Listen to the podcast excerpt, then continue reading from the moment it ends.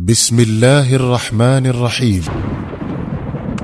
عبد الله بن عمر بن الخطاب رضي الله عنهما.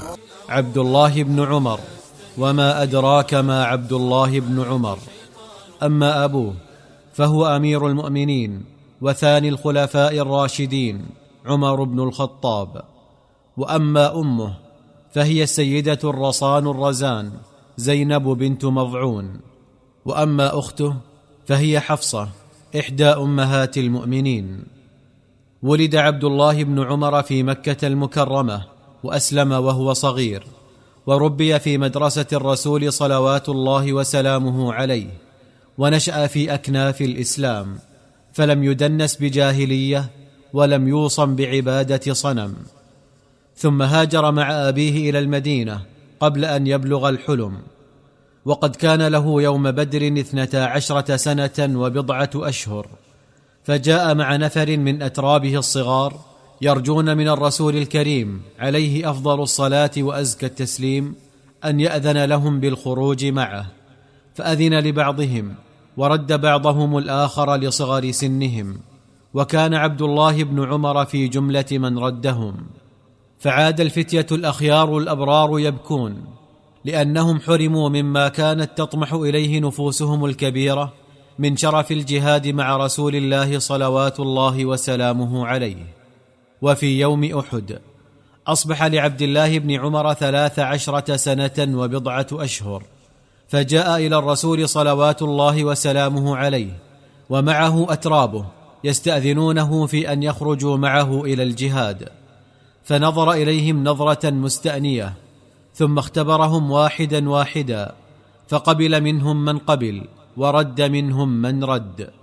وكان في جملة المردودين عبد الله بن عمر فعادوا وهم يبكون لأن صغر أعمارهم قد حال دونهم ودون الجهاد في سبيل الله.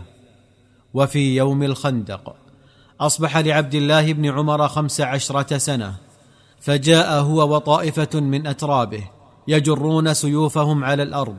ويمدون قاماتهم إلى أعلى ويسألون النبي عليه الصلاة والسلام أن يأذن لهم بالجهاد فأذن لهم هذه المرة. عند ذلك غمرتهم الفرحة وفاض على وجوههم السرور وطفح عليها البشر. ثم شهد بعد ذلك سائر الغزوات التي غزاها المسلمون.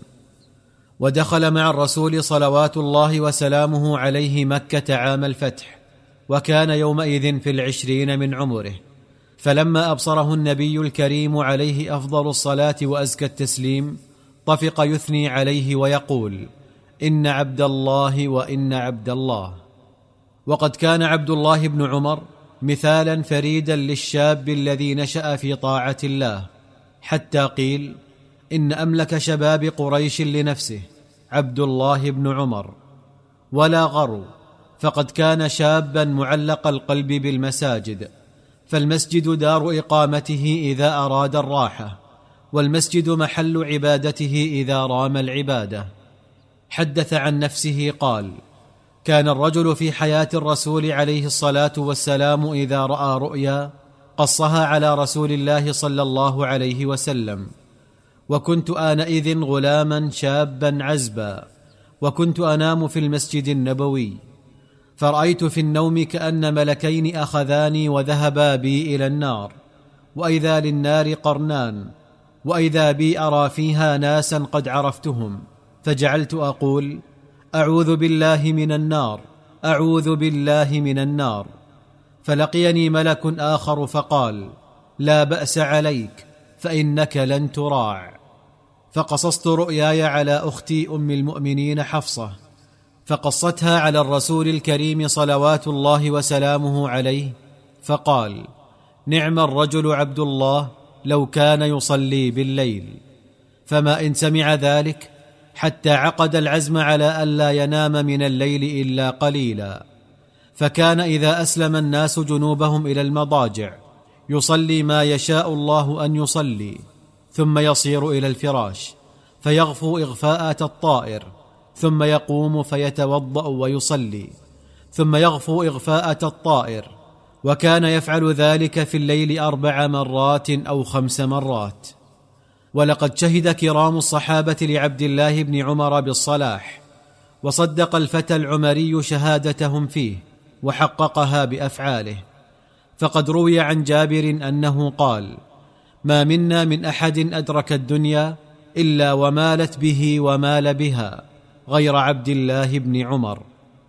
ولما لحق عمر بن الخطاب رضوان الله عليه بالرفيق الأعلى وآلت الخلافة إلى ذي النورين عثمان بن عفان أراد أن يكل أمر القضاء إلى عبد الله بن عمر فقال له اقض بين الناس يا عبد الله فإنك من أفقه المسلمين بدين الله وأوسعهم رواية لحديث رسول الله صلى الله عليه وسلم. فأبى ذلك أشد الإباء وقال لا أقضي بين اثنين ولا أؤم اثنين. فقال إن أباك كان يقضي بين الناس والرسول عليه الصلاة والسلام حي فما يمنعك أنت؟ فقال إن أبي كان يقضي فإذا أشكل عليه شيء سأل النبي صلى الله عليه وسلم. وإذا أشكل على النبي صلى الله عليه وسلم شيء سأل جبريل عليه السلام وإني لا أجد أحدا أسأله. ثم قال له أما سمعت النبي عليه الصلاة والسلام يقول من عاذ بالله فقد عاذ بمعاذ أي لجأ إلى ملجأ ولاذ بملاذ حقا. فقال بلى لقد سمعته. فقال إني أعوذ بالله أن تستعملني على القضاء. فأعفاه عثمان من ذلك وقال له لا تخبر بهذا أحدا فالمسلمون بحاجة لمن يقضي بينهم بالعدل. ولم يكن عبد الله بن عمر عابدا زاهدا فحسب وإنما كان مع ذلك جنديا مجاهدا. فغزا مع جيوش المسلمين كلا من الشام والعراق والبصرة وفارس وشهد مع عمرو بن العاص فتح مصر. وأقام فيها ردحا من الزمن فروى عنه الحديث ما يزيد على أربعين من أهلها. ولما ثارت الفتنة بين علي بن أبي طالب ومعاوية بن أبي سفيان رضي الله عنهما جعل بعض الناس يلتمسون للخلافة رجلا غيرهما. فتوجه نفر من ذوي الحل والعقد إلى عبد الله بن عمر وقالوا هات يدك نبايع لك فإنك سيد العرب وابن سيدها وخير الناس وابن خير الناس. فقال ما أنا بخير الناس ولا ابن خير الناس ولكني عبد من عباد الله أرجو الله وأخافه. والله لا تزالون تطرون الرجل حتى تهلكوه. وإذا بايعتموني أنتم فكيف أصنع بأهل المشرق؟ قالوا يبايعونك أو تقاتلهم حتى يدينوا لك بالولاء. فقال والله ما أحب أن الخلافة دانت لي سبعين سنة وأنه قتل بسببي رجل واحد من المسلمين. ولقد ظل قلب عبد الله بن عمر طوال حياته معلقا برسول الله صلوات الله وسلامه عليه. فكان يهتدي بهديه ويقتدي بفعله ويسلك مسالكه ويحفظ ما يسمعه منه ويعض عليه بالنواجذ. وما ذكر الرسول عليه الصلاة والسلام أمامه مرة إلا بكى لفراقه. وقد كان إلى ذلك شديد الخشية من الله وكانت عيناه تفيضان من الدمع لقراءة القرآن. فما تلا قوله تعالى ألم يأن للذين آمنوا أن تخشع قلوبهم لذكر الله؟ إلا غلب عليه البكاء. وفي ذات مرة قرأ عبيد الله بن عميرة أمامه قول الله عز وجل فكيف إذا جئنا من كل أمة بشهيد وجئنا بك على هؤلاء شهيدا؟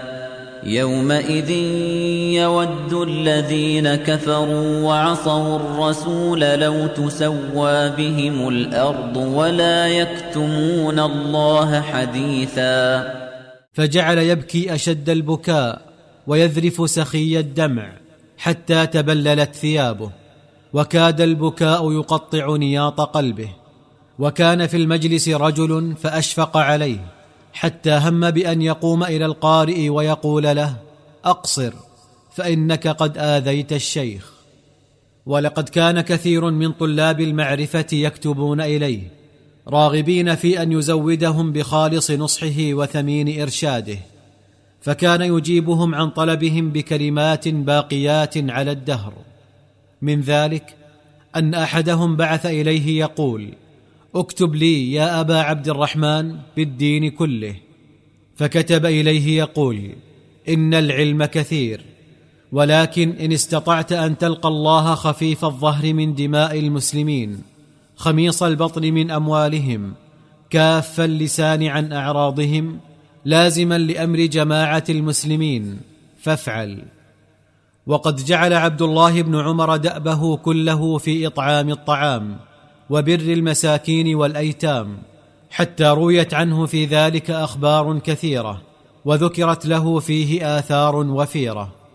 من ذلك أنه اشتهى ذات مرة سمكا فبحثت امرأته صفية عن سمكة حتى وقعت عليها ثم صنعتها فأحسنت صنعها ثم قربتها إليه. فسمع نداء مسكين على الباب فقال ادفعوا السمكة إليه. فقالت صفية نشدتك الله أن تقوي نفسك بشيء منها. فقال ادفعوها إليه. فقالت نحن نرضيه بدلا منها. وقالت للسائل إنه قد اشتهى هذه السمكة.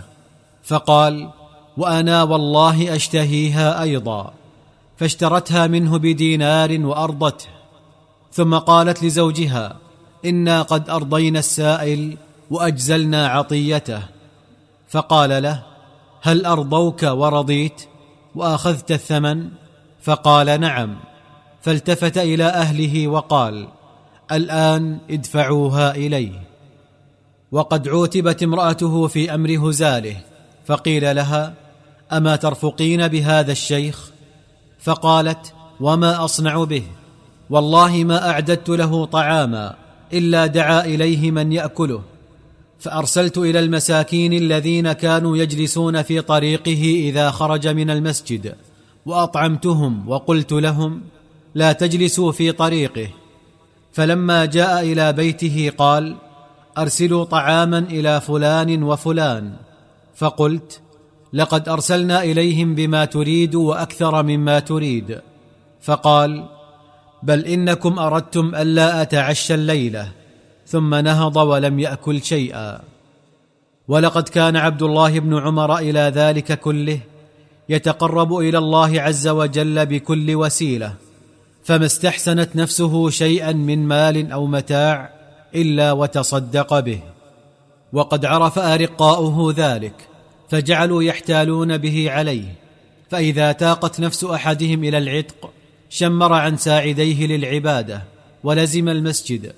فإذا رآه على هذه الحال استحسنها منه وأعتقه فيقول له أصحابه يا أبا عبد الرحمن إنهم يريدون أن يخدعوك بعبادتهم هذه.